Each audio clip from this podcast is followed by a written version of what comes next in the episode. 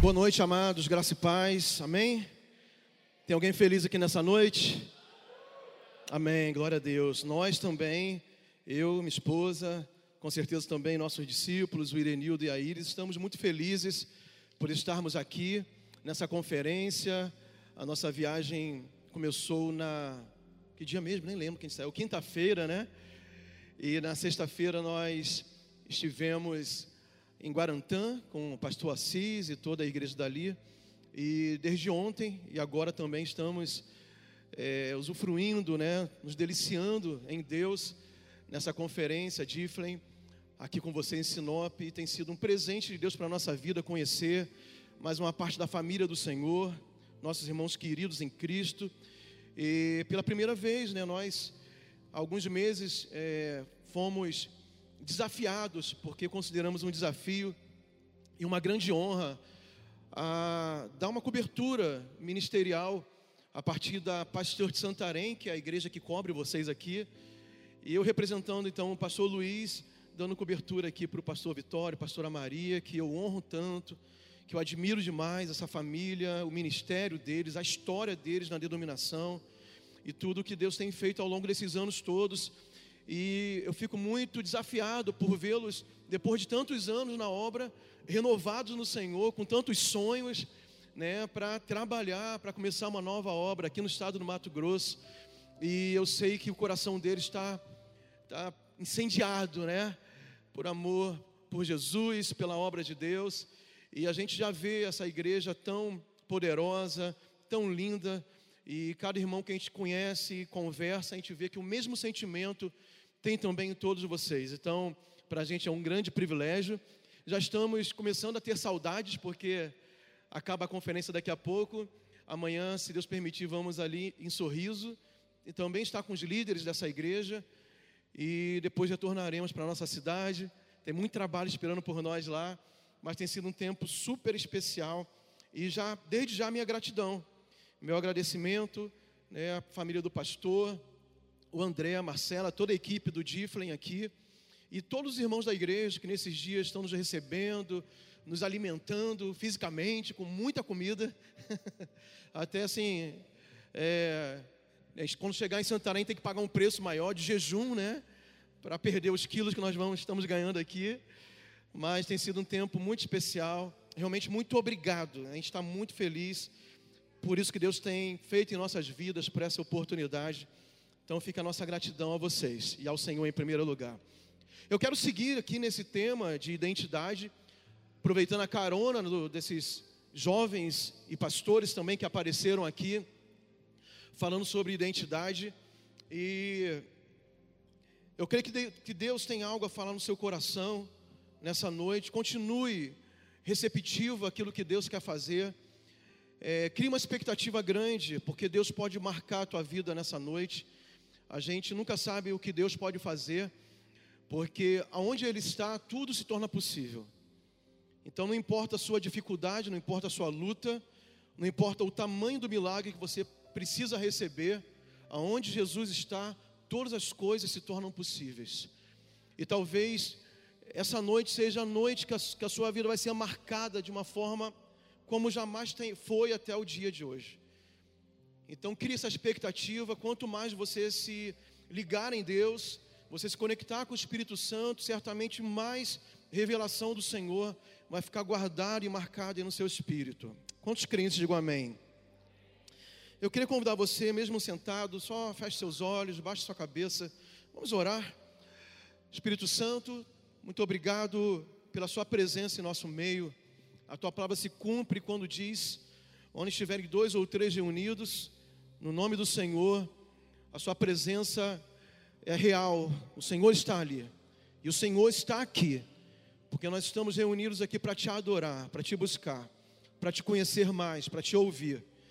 Então, Senhor, tu tens liberdade para se mover nesse lugar. O Senhor já está agindo, o Senhor, desde que nós, o primeiro crente chegou aqui, o Senhor também veio junto. E quando nós reunimos, ó Deus, que haja cânticos, que haja salmo, que haja língua estranha, que haja revelação, que haja liberação dos dons do Espírito, e tudo isso seja para a edificação da igreja e para a glória do nome do Senhor Jesus. Quantos pode dizer amém? Então, amados, quero falar sobre identidade.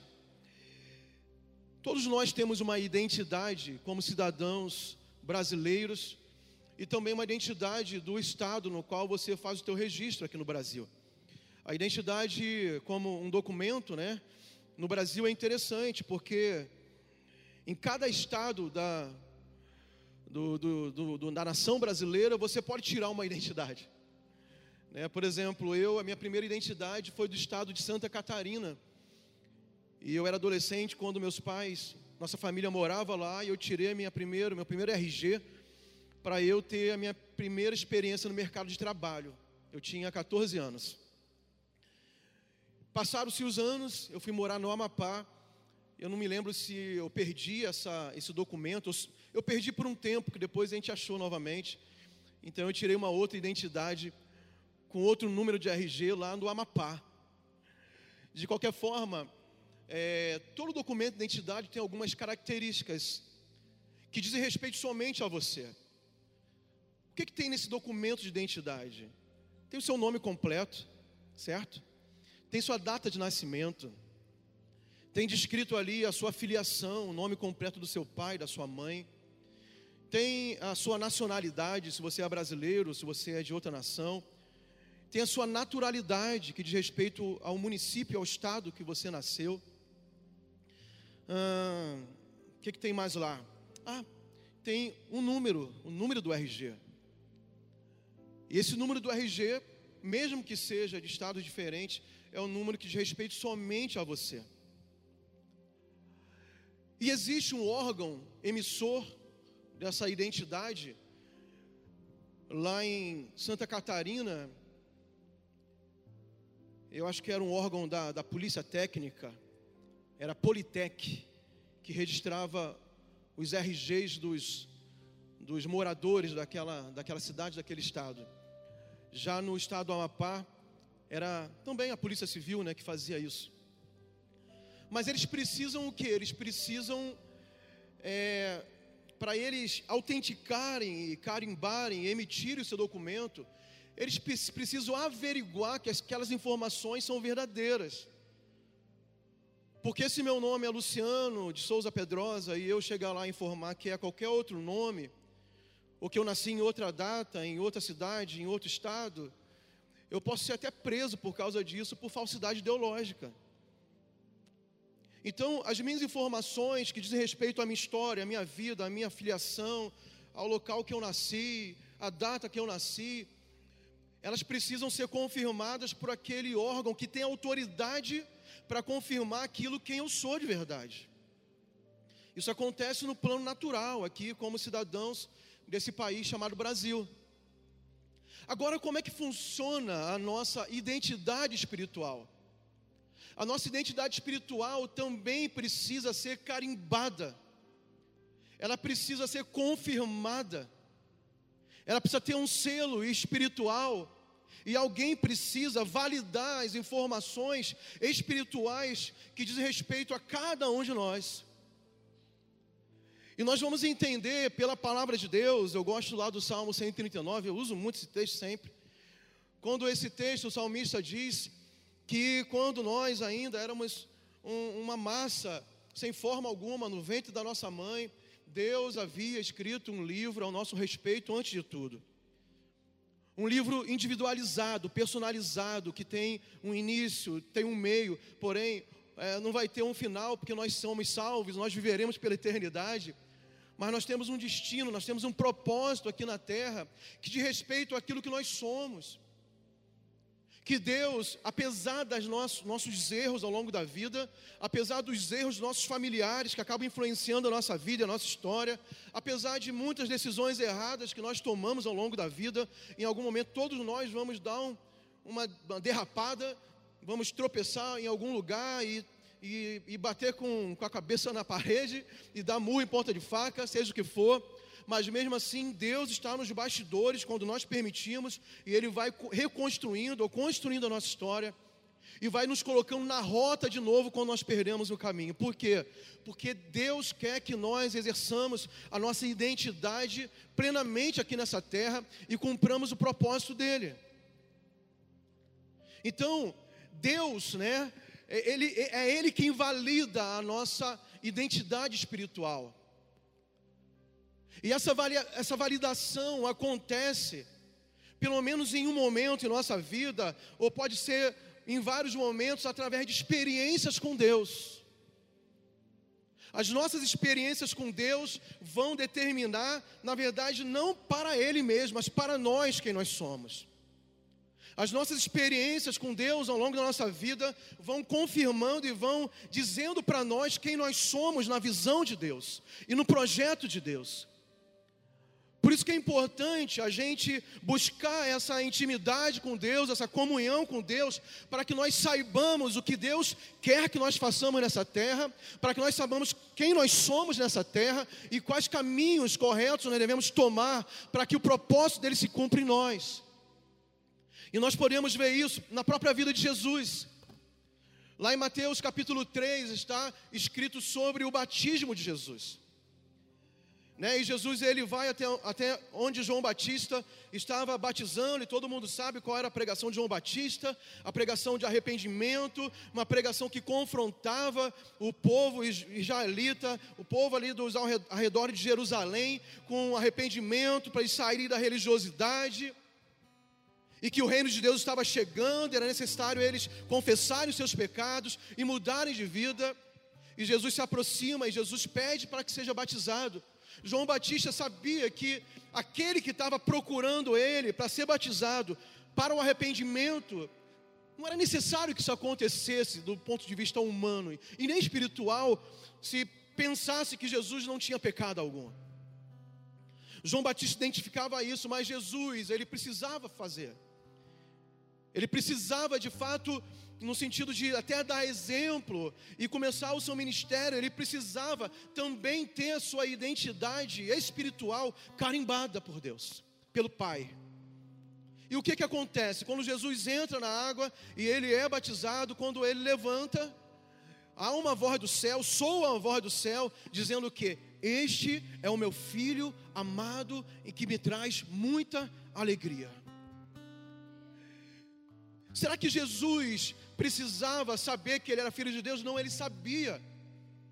Mas foi um testemunho público para Jesus também, porque Jesus naquele momento era 100% homem então eu creio que Deus, na sua sabedoria e na obra que tinha com ele, embora eu creio que Jesus já sabia há muito tempo, que desde criança a gente vê alguns fatos da história de Jesus, dele conversando com os mestres da lei, com os religiosos, com muita sabedoria, ele já estava se encaminhando para esse momento onde o seu ministério terreno seria revelado, mas o próprio Pai faz questão de dar um carimbo bem grande e público na vida de Jesus, numa, numa experiência sobrenatural, porque não é em qualquer dia, em qualquer hora, não é comum que uma voz soa do céu, uma voz poderosa, e publicamente as pessoas ouvem aquilo, dizendo: Este é o meu filho amado e que me traz muita alegria.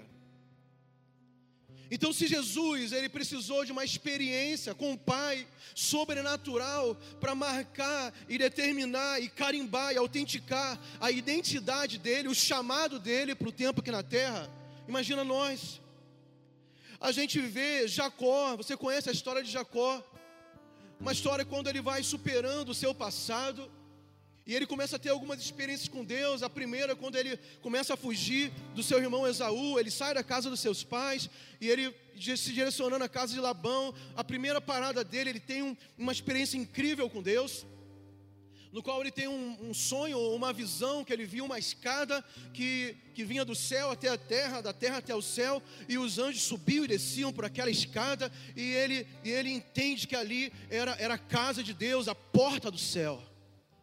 Mas não bastava isso, depois Jacó tem outra experiência, quando ele já está retornando, saindo da casa de Labão, e ele já estava decidido a corrigir os seus erros com seu irmão. Depois de muitos anos, pelo menos 14 anos ou mais, ele sai da casa de Labão. Mais de 14 anos, ele sai da casa de Labão, decidido a consertar a sua vida. E ele tem uma grande experiência com Deus, onde ele é tocado. ele luta com, com, com um anjo, né, que, que era uma representação do próprio Deus. E nessa luta ele persevera até que ele fosse abençoado espiritualmente e tivesse realmente a marca espiritual na sua vida, que ele não era mais aquele enganador, porque o seu nome Jacó significa isso. Ele não era mais um mentiroso, mas a partir daquele momento, a bênção que ele queria era o selo, a transformação da vida dele publicamente, e a sua identidade é mudada porque o seu nome é mudado pelo próprio Deus, e ele deixa de ser o enganador, o mentiroso, e agora ele era Israel, príncipe de Deus. E a gente vai ver ao longo da Bíblia os homens tendo experiências com Deus e as suas vidas sendo transformadas, os seus destinos sendo, sendo direcionados por Deus. E, amados, isso fala muito ao nosso coração. Então, o que, que eu entendo? Eu entendo, para a gente firmar a nossa identidade com Deus, sabe, não diz respeito à religião que nós escolhemos ter, não diz respeito à denominação que você frequenta. Eu nasci na Assembleia de Deus, meu pai é pastor da Assembleia de Deus, mas eu estou já há praticamente 20 anos na, na Paz Church, quando era Igreja da Paz no início. Mas quem eu sou em Cristo, a minha identidade não diz respeito à minha placa denominacional, não diz respeito nem se passar lá em casa, que nunca passou, o, o pesquisador do IBGE perguntando qual é a sua religião. Eu falei, eu sou cristão, evangélico protestante. Isso de fato no mundo espiritual não muda nada. Se eu no meu coração e no meu espírito, por conta das experiências que eu tenho com Deus, isso não tiver gerado em mim a convicção do que eu vim fazer nessa terra e de quem eu sou. E é impressionante que quando você entende tem essa revelação de quem você é, dia a dia as coisas vão acontecendo e confirmando para você o, o teu chamado, o teu destino. Além de nós somos, de, além de nós sermos filhos de Deus, herdeiros da salvação em Cristo, todos nós vamos morar no céu, mas de fato existem coisas muito individualizadas que você vai descobrir na experiência com Deus. Porque, amados, é claro, a Bíblia já diz muita coisa sobre nós. As coisas mais importantes a Bíblia já fala. E quando nós ouvimos ontem, né, os pastores aqui é, falando sobre identidade, ouviram mais alguns hoje, todos eles falaram basicamente a mesma coisa. Leia a palavra, declare a palavra sobre quem você é. Você é um filho de Deus, mas talvez você ainda não, além de você saber que é o mais importante, que é um filho de Deus, mas fala assim: mas como filho de Deus, o que, que eu vim fazer nessa terra? Qual é a forma que Deus quer me usar? Como eu posso dedicar os meus talentos, os meus dons, o meu potencial? para Jesus e ser muito intencional naquilo que Deus pode fazer através da minha vida. Nós ouvimos aqui o, o, o, o doutor falando sobre como pode ser como um médico, ele é usado por Deus e como identificar isso na área que ele faz. Mas você tem outra profissão. Você na igreja quer servir de um jeito. Temos aqui uma, uma artista pintando o quadro enquanto nós fazemos o culto. Ela está cultuando e adorando a Deus com, a sua, com o seu talento, com o seu dom nós temos os músicos, nós temos irmãos que estão lá atrás nos bastidores, é, acolhendo as pessoas na atmosfera. Nós temos gente aqui cuidando de crianças. Mas isso aqui é um momento, e lá fora, o que, que nós vamos fazer? E é muito impressionante, é muito interessante quando a gente é, descobre e temos essa, esse objetivo muito claro de sermos o que Deus quer que nós sejamos em qualquer lugar. Semana passada eu tive uma experiência muito legal. Eu fiquei muito feliz. Eu tô, eu, vai passando a idade e vai sentindo necessidade de cuidar mais da saúde. Então a gente começa a alimentar melhor, começa a ir de cedo para fazer uma caminhada, uma corrida, enfim. Aí eu, uns três meses atrás, entrei na academia. Eu nunca tinha entrado na academia, entrei na academia. Eu achava que eu não ia gostar, acabei gostando e estou gostando. Mas quando eu entrei na academia com o objetivo, claro, de cuidar da minha saúde, eu fiquei pensando, Deus, como eu posso ser um canal de Deus nesse lugar? Né? Na verdade, a academia, né, para alguns, se a gente não vigiar, pode ser até um lugar perigoso, né? porque tem aquela questão ali do, culto ao corpo. As pessoas querem ficar muito bonitas. né? Então, os rapazes querem ficar fortes, com corpo definido, as mulheres também. Então, se não cuidar, pode ser um lugar até perigoso espiritualmente, uma cilada para tentações. Eu falei, Deus, eu, eu quero cuidar da minha vida aqui, mas eu quero glorificar o Teu nome. Mas como eu vou fazer? Porque é, eu, eu, eu, tenho muita coisa para fazer, eu vou para academia, eu, eu vou ou muito cedo, antes de tudo que eu, que eu tenho que fazer durante o dia, ou eu vou numa brecha na hora do almoço. Porque eu tenho muitos a fazer durante o dia e a noite. E eu vou rápido então, não tem tempo de ficar fazendo amizade, conversando e tal. E no sábado retrasado eu fui na academia de manhã, eu estava lá, e entrei no primeiro aparelho, ia começar o meu treino. Quando eu ia começar, chegou um rapaz perguntando, aquela velha pergunta de academia, e aí, falta quantos para você acabar? Falei, cara, estou começando. Ele falou, posso revezar contigo? Pode. Vamos revezar. E é muito ruim para o homem, principalmente o homem iniciante na academia, que a gente põe ali o peso levinho, né? É tudo que a gente consegue. Aí vem o cara e plaf, põe lá embaixo, triplica o peso. Cara, que vergonha, vergonha alheia, né? Porque para que o cara vai treinar do meu lado se ele pega o triplo do peso? Quem está na academia sabe que é isso. E eu, é um rapaz novo, forte, acho que treina muito tempo. Tô, e ficou revezando comigo, foi bom que ele ficou me ajudando. Mas logo no início, que a gente ficou ali revezando, eu saí do aparelho e foi a ver dele. Aí ele falou assim, do nada, eu nunca tinha visto ele. Ele falou assim, cara, eu não estou bem não, estou precisando de ajuda. Aí eu falei, tá bom, vamos conversando. Aí quando dava o intervalo, a gente ia conversando. E ele começou a abrir o coração comigo. Problema no casamento dele. E ele falou que estava muito perturbado mentalmente. Ele falou assim, cara, eu estou tão perturbado hoje que eu nunca peguei esse peso que estou pegando aqui. Tipo assim, ele estava com raiva e descontando ali no, no aparelho, nas máquinas. E ele foi falando, e chegou uma hora que, que eu fui aconselhando ele. Eu falei, cara, você tem que. É, você, eu falei assim: você é corpo, alma e espírito. Então você está cuidando do teu corpo aqui, mas a tua alma não está bem. Não está bem por quê? Porque teu espírito não está bem. E só vai estar tá bem se comecei a falar de Deus para ele. E ele ficou interessado na conversa. Aí teve uma hora que deu um intervalo, eu falei de novo para ele, falei, cara, eu senti ele falar algo para você. Você está aqui nesse lugar e você veio aqui do meu lado para conversar comigo do nada, porque eu posso te ajudar. E até ousado falar isso, né? eu não queria falar aquilo. Eu posso te ajudar. Aí ele ficou me olhando assim e falei, porque eu sou um pastor. Eu posso, eu posso te ouvir. Aí ele começou a chorar. Ele começou a chorar. Aí ele estendeu a mão, apertou minha mão, com as lágrimas correndo. Aí ele falou: Deixa eu te contar um sonho. Ele teve um sonho, o sonho dele foi grande. Mas um sonho assim, que ele estava bêbado e ele foi para um lugar e ele encontrou um policial rodoviário federal. O cara parou ele, multou ele, mas aconselhou ele voltar para casa. Aí ele teve um outro sonho, um sonho que ele tinha se acidentado, chegava no hospital e ele encontrava esse policial federal que tinha aconselhado ele no primeiro sonho. Ele ficou internado, no sonho dele, ele ficou internado. E na internação chegou um médico quando ele olhava o médico, o médico também, sonho é muito louco, né? Muito surreal, né? Ele olhou o médico, o médico era o, o mesmo policial federal. Aí ele falava para o acompanhante dele: Ó, oh, esse médico é o policial que me abordou antes. Aí um médico chegou, chegou perto dele e falou assim: é, Dorme, que amanhã você vai acordar totalmente curado, você vai acordar bem. E o cara falava assim: E eu sou um pastor. Aí ele falou, ele, ele ligou, ele falou assim: Você é o cara do sonho. Porque eu falei, eu sou um pastor, eu falei as mesmas palavras que ele tinha sonhado. Ele começou a chorar. E lá na academia mesmo, na máquina lá de, da puxada alta, eu falei: Senta aí, cara, vamos orar, eu quero orar por você. Eu orei por ele, aí eu falei assim: Agora eu quero que você repita uma oração. Você quer receber Jesus como Senhor da sua vida? E na academia ele repetiu a oração comigo.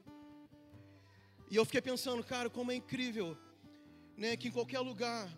E eu não estava vestido de pastor, até porque não tem muito jeito de pastor. Mas eu estava de short, de tênis, de camiseta, de boné, do jeito que eu gosto de me vestir. Mas sim, é, é, foi, eu não fui atrás disso. Mas Deus responde assim a intenção do teu coração quando você entende que em qualquer lugar que você esteja, quando você identifica a tua identidade na primeira oportunidade, você vai lá e sela e mostra quem você é, não para sua glória própria, mas para a glória de Deus, e por outro lado, porque o mundo precisa disso. E você jovem que está aqui, e você que já é também não, não tão jovem que está aqui, não importa quem você seja, mas Deus tem te colocado em lugares estratégicos aonde a sua identidade tem que ser anunciada, as pessoas têm que te identificar por aquilo que você é e por aquilo que você veio fazer nessa terra, mas você só faz quando você tem experiências com Deus profundas sabendo disso. E eu tive ao longo da minha vida que ser reforçado nessas coisas. Eu tive que ter, ao longo dessa minha caminhada com Deus, experiências muito fortes, sabe? Que fosse no, no, meu quarto, no meu TSD, no meu tempo sozinho com Deus, ouvindo o Espírito Santo, tendo experiência com Ele, ou mesmo na igreja, ou em conferências, ou Deus levantando profetas para falar na minha vida e confirmando. Sabe por quê, amados? Deus faz isso, não é porque Ele, ele desiste do que Ele fala não é porque Ele vai mudar o que Deus falou desde o início sobre nós, o que está escrito sobre nós vai acontecer, Deus não vai mudar de ideia, mas é por causa da nossa fraqueza. Então Deus é tão maravilhoso, tão bondoso, tão misericordioso, longânimo, que Ele fica reforçando: Ó, oh, você nasceu para isso, é dessa forma que eu vou te usar. Ó, oh, eu estou te enviando para esse lugar para você fazer dessa forma. Você é isso, você faz isso, você tem esse dom, você tem esse chamado. E isso vai consolidando em nosso coração. Eu gosto muito da história de José, a gente pode depois ser em casa a partir do, de Gênesis capítulo 39. Quando José tem um sonho, ele era só um garoto no meio da família dele, naquela ocasião ele era o mais novo dos irmãos, depois nasce o irmão mais novo dele, mas naquela ocasião era o mais novo. Os seus irmãos já não gostavam dele, porque ele tinha um tratamento diferenciado pelo seu pai, Jacó. E ele tem um sonho. Quantos já tiveram um sonho aqui? Não, levanta a mão. Todo dia você sonha, irmão. Você só não lembra, a gente sonha todo dia. Mas esse sonho não foi um sonho qualquer. Ele teve dois sonhos, na verdade. E o sonho era muito revelador, porque no primeiro sonho, né, os feixes se dobravam diante dele. E ele conta para os seus irmãos. Os seus irmãos não gostam nada do que eles entenderam do que seria aquele sonho. Depois ele tem outro sonho que já envolvia os seus pais, que também iriam é, se dobrar diante dele. E esse sonho era totalmente contracultural. Por que era contracultural? Porque naquela cultura antiga, oriental e, e hebraica ali, né? Se a gente pode chamar de hebraica naquele tempo, nem era hebraica naquele tempo. Os pais jamais se dobrariam para um filho. Os irmãos mais velhos jamais se dobrariam para o irmão mais novo. Isso era, isso era um, uma afronta. Isso era um desrespeito. Só sugerir isso era, era ofensivo, porque isso jamais poderia acontecer numa família patriarcal, como eram essas famílias antigas naquela cultura. Mas José teve um sonho de Deus e ele acreditou naquele sonho. E é impressionante quando você vê a história toda de José, tudo o que acontece com ele. Porque a vida de José foi, foi no início um grande buraco, depois que ele sobe. Mas quando você entende a postura de José, diante da sua família, diante dos seus irmãos, quando ele é vendido como escravo e vai trabalhar na casa de Potifar, e depois ele é injustiçado na casa de Potifar, ele vai para o presídio e toda história de sofrimento dele, toda história de, de, de, lutas que ele teve, querendo afrontar a sua autoestima, a sua, a sua identidade. Porque imagina, ele tem uma convicção que ele seria um grande líder, que até os seus irmãos, seus pais, iriam se dobrar diante dele. Mas o que acontece? Ele se torna um escravo. Ele se torna um presidiário tudo começa a dar errado na vida dele durante muito tempo. Como é que uma pessoa dessa mantém uma convicção de uma promessa, passando por tudo isso durante muito tempo? Mas sabe o que, que definiu a trajetória de José? Foi a experiência daquele sonho. Ele entendeu que aquele sonho era a própria voz de Deus, falando a vontade de Deus para ele. O que eu acho incrível, que ele não viu o céu se abrindo, ele não viu os anjos subindo e descendo, no caso de José ele não, não teve a voz de Deus falando para ele, ele teve só apenas dois sonhos. Mas aquela experiência foi suficiente para determinar a caminhada dele e ele não fraquejar no propósito até que essa promessa se cumprisse. E quando nós olhamos a nossa vida, talvez nós somos tão fracos, porque qualquer tentação, qualquer situação, qualquer ofensa, qualquer coisa que de alguma forma te tristeza, entristeça, seja suficiente para te tirar da rota, para fazer você desistir, para fazer você querer se desviar e abandonar o Senhor, e abandonar a igreja, e abandonar o seu ministério. E olha que talvez você já teve experiências muito mais ah, sobrenaturais do que o sonho de José. Talvez lá no encontro com Deus você passou três dias chorando, caído no chão. E Deus falando contigo. Aí passou 15 dias, 20 dias, um mês, um ano, 10 anos. Talvez aquilo não valeu, não foi o suficiente para você, porque você já está pensando em desistir daquilo que você ouviu de Deus. Quem sabe você já teve, sabe, é, experiência de Deus levantar homens e mulheres para falar toda a sua vida e contar a tua história sem conhecer nada sobre você, e você teve convicção que somente Deus poderia usar aquela pessoa daquele jeito. E ela falou sobre como Deus queria te usar, como Ele ia te levantar, como Ele vai te enviar e como é que Ele vai fazer contigo. Mas qualquer coisa, qualquer olhada estranha que você recebeu, teu coração já esmoreceu, já esfriou, e você desacreditou do destino que você, naquele tempo, ouviu que Deus tinha falado para você. É incrível que nós olhamos aqui para a vida de José, sabe? Ele, ele teve a experiência como uma direção. Aquela experiência do sonho foi o suficiente para ele não sair do caminho, para ele não ir nem para a direita nem para a esquerda. José não perdeu tempo em nenhuma situação da vida dele. A experiência que José teve com Deus construiu nele um caráter inabalável. Porque quando aquela mulher que devia ser muito bonita, a esposa de Potifar, tentava seduzir ele diariamente, ele falou assim: não, a minha, o meu caráter, a minha fé e a minha relação com Deus é inabalável. Eu não posso pecar contra o seu marido que confiou toda essa casa na minha administração, mas eu não posso tocar em você porque eu tenho uma aliança com ele. E eu não posso pecar contra o meu Deus eu tenho uma aliança com Deus, eu tenho uma palavra de Deus, eu não posso perder tempo, eu não posso me desviar, eu não posso me entreter com qualquer outra coisa. O pecado não vai me tirar da direção, porque eu ouvi de Deus que Ele tem um projeto para a minha vida, e os feixes vão se dobrar diante de mim, e a minha estrela vai subir mais alto que as outras. E quando ele foi humilhado, ele não deixou a humilhação se tornar um ressentimento no coração dele. Mas tem gente que qualquer coisa, ele começa a duvidar. Eu quero finalizar agora dizendo que nosso Deus é maravilhoso. Quantos creem que Deus é maravilhoso? Dê um forte aplauso a Jesus.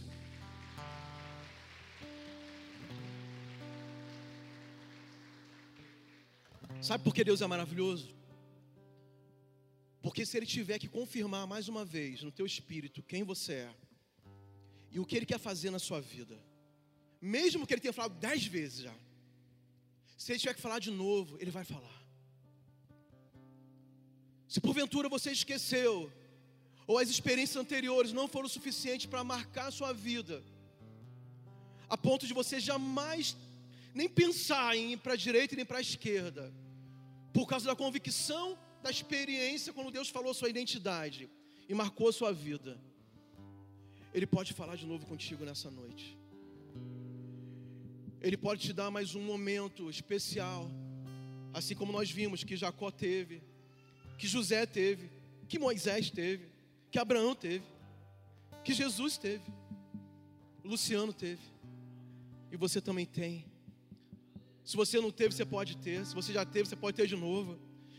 Porque Deus conhece a tua estrutura. Talvez você precise de mais uma vez. Mas amados, a partir do momento que, que isso é confirmado em nós, vamos parar de perder tempo. Vamos crescer, vamos amadurecer. Sabe, vamos nos tornar filhos responsáveis pela casa. Sabe, vamos ajudar os nossos pais espirituais a fazer o que tem que ser feito. Porque esse filho que fica duvidoso, sabe aquele filho que quando o pai briga, às vezes é criança, né? Aí levou uma bronca do pai e da mãe. Ah, eu não vejo a hora de ir embora dessa casa. Eu vou fugir de casa. Adolescente. Adolescente rebelde, né? Não, tem, não, não sabe o que é o mundo, não sabe o que é a vida, não tem, não tem condição de dar água para um pinto. e pensa essas coisas. Tem crente que é assim. Qualquer coisa tira ele da rota. Se você ainda é assim, eu vou falar algo duro para você com muito amor e carinho. Você precisa ter uma experiência mais forte com Deus. Mas não sou eu que tenho que falar isso para você. É você que tem que ter essa convicção. Eu preciso de uma experiência mais forte com Deus. Vamos ficar de pé, amém?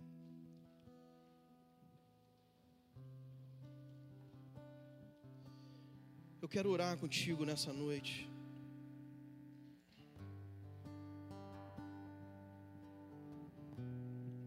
Ser adorado, Jesus. Começa a falar com o Espírito Santo nessa hora. Nós estamos terminando essa conferência. Teremos algumas coisas depois ainda, mas que esse tempo você tenha alguns minutinhos agora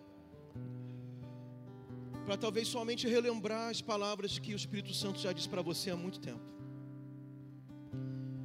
Algumas coisas que acontecem na minha vida hoje, eu ouvi quando eu era adolescente, 13 anos. Na verdade, algumas coisas eu nem corri atrás, eu nem queria. Eu nunca fiz força para ser pastor. Eu tinha até sonhos profissionais muito grandes e, e vivei muito tempo experimentando a minha profissão lá fora, até com certo êxito.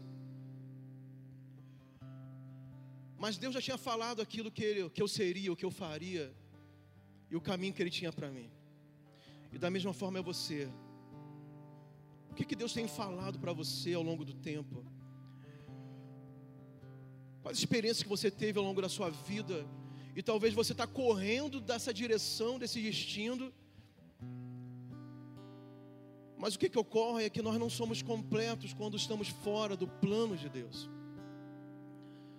Sabe, se Deus te chamou para ser um empresário que vai financiar o reino, faça isso, mas entenda que é para o reino de Deus. Nós temos o doutor, nosso tecladista aqui. É lá que Deus quer usar ele. E não impede de ser usado aqui também. Se Deus te chamou para o ministério aqui, como pastor, como um, um, um obreiro, como um músico, como um missionário que vai pelas nações, como o próximo pastor que vai estender aqui no Mato Grosso e alcançar mais uma cidade. O negócio é que o tempo passa. E o negócio é que as oportunidades aparecem e às vezes se vão também. E até quando você vai dizer para o Senhor: Não, Senhor, me dá mais um tempo, deixa eu, deixa eu conquistar isso aqui. Não, Senhor, espera eu resolver essa situação aqui. Espera eu ter uma, uma, uma experiência nessa, nesse lado da minha vida, depois eu atendo o teu chamado. Apóstolo Paulo escreve que a vontade do Senhor ela é boa, agradável e perfeita. E não existe melhor lugar que nós possamos estar que no centro da vontade de Deus. Aleluia. Espírito Santo, eu te peço que nessa noite o Senhor esteja visitando meus irmãos. E eu te peço experiências renovadas na vida, nas suas vidas. Eu te peço, Espírito Santo, que aquela mesma voz que visitou esses irmãos, esse irmão, essa irmã, esse jovem, esse adolescente, talvez há muito tempo atrás, mas ao longo da caminhada muitas coisas aconteceram, decepções, frustrações, decisões erradas, e as dúvidas surgiram. Eu te peço, Senhor, renova agora o teu chamado, a tua voz no coração dos meus irmãos. Assim como José teve dois sonhos apenas, mas foi suficiente para guiar o seu destino até o auge da, daquilo que o Senhor tinha para ele, até o final da sua vida. E ele foi tão íntegro com o Senhor, ele não deixou se abalar por nada. Senhor, que assim seja também conosco, Senhor. Não queremos esquecer da tua voz. Não queremos, não queremos esquecer dos momentos especiais que nós tivemos com o Senhor. Os momentos que o Senhor falou tão profundamente em nossos corações. No momento que nossos olhos espirituais foram abertos, nós tivemos visões sobre o nosso futuro, visões reveladas pelo teu espírito. Tu tens liberdade, Espírito Santo.